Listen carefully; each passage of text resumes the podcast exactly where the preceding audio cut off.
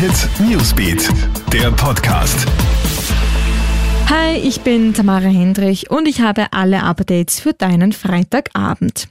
Bundeskanzler Sebastian Kurz kritisiert die EU. Er vermutet, dass die Impfdosen unterschiedlich verteilt werden. Österreich liegt im Mittelfeld und kann sich nicht beschweren. Bulgarien hingegen wird stark benachteiligt, so Kurz.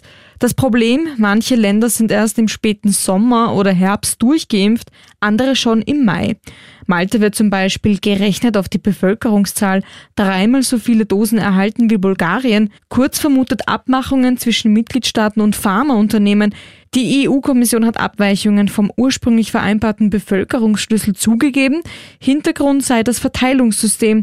Man betont aber, dass es ein gemeinsames Vorgehen gegeben hat. Österreich steht weiter hinter dem AstraZeneca-Impfstoff. Andere europäische Länder wie Dänemark und Norwegen haben ja sämtliche Impfungen von dem Hersteller ausgesetzt. Grund dafür waren Blutgerinnselbildungen bei Geimpften. Ob es einen Zusammenhang mit der Impfung gibt, ist noch unklar. Auch hierzulande hat es solche Vorfälle gegeben. Österreich vertraut aber weiterhin auf die Empfehlung der Europäischen Arzneimittelbehörde. Auch Bundeskanzler Sebastian Kurz will sich mit AstraZeneca impfen lassen. Er will damit ein Zeichen setzen und besorgte Bürger beruhigen. Apropos AstraZeneca, hier warnt die EMA, die Europäische Arzneimittelagentur, vor möglichen neuen Nebenwirkungen. Nach der Impfung kann es zu einem allergischen Schock sowie Überempfindlichkeitsreaktionen kommen. Mehrere derartige Fälle soll es in Großbritannien gegeben haben. Dort wurde der Impfstoff großflächig eingesetzt. Die EMA betont aber, dass schwere allergische Reaktionen auch bei Impfungen gegen andere Krankheiten eine bekannte, aber seltene Nebenwirkung sind. Skandal um eine Kindersendung in den Niederlanden. Ins Deutsche übersetzt lautet der Titel einfach nackt.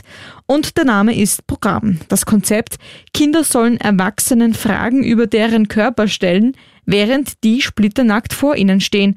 In Den Haag wurde jetzt eine Petition mit ca. 100.000 Unterschriften eingereicht. Kritiker sorgen sich vor allem um die Unschuld der Kinder. Die Konfrontation mit nackten Erwachsenen könnte auch sexuellen Missbrauch begünstigen. Das war's für heute. Alle Updates holst du dir wie immer im Kronehit Newsbeat und auf kronehit.at. Schönes Wochenende. Kronehit Newsbeat, der Podcast.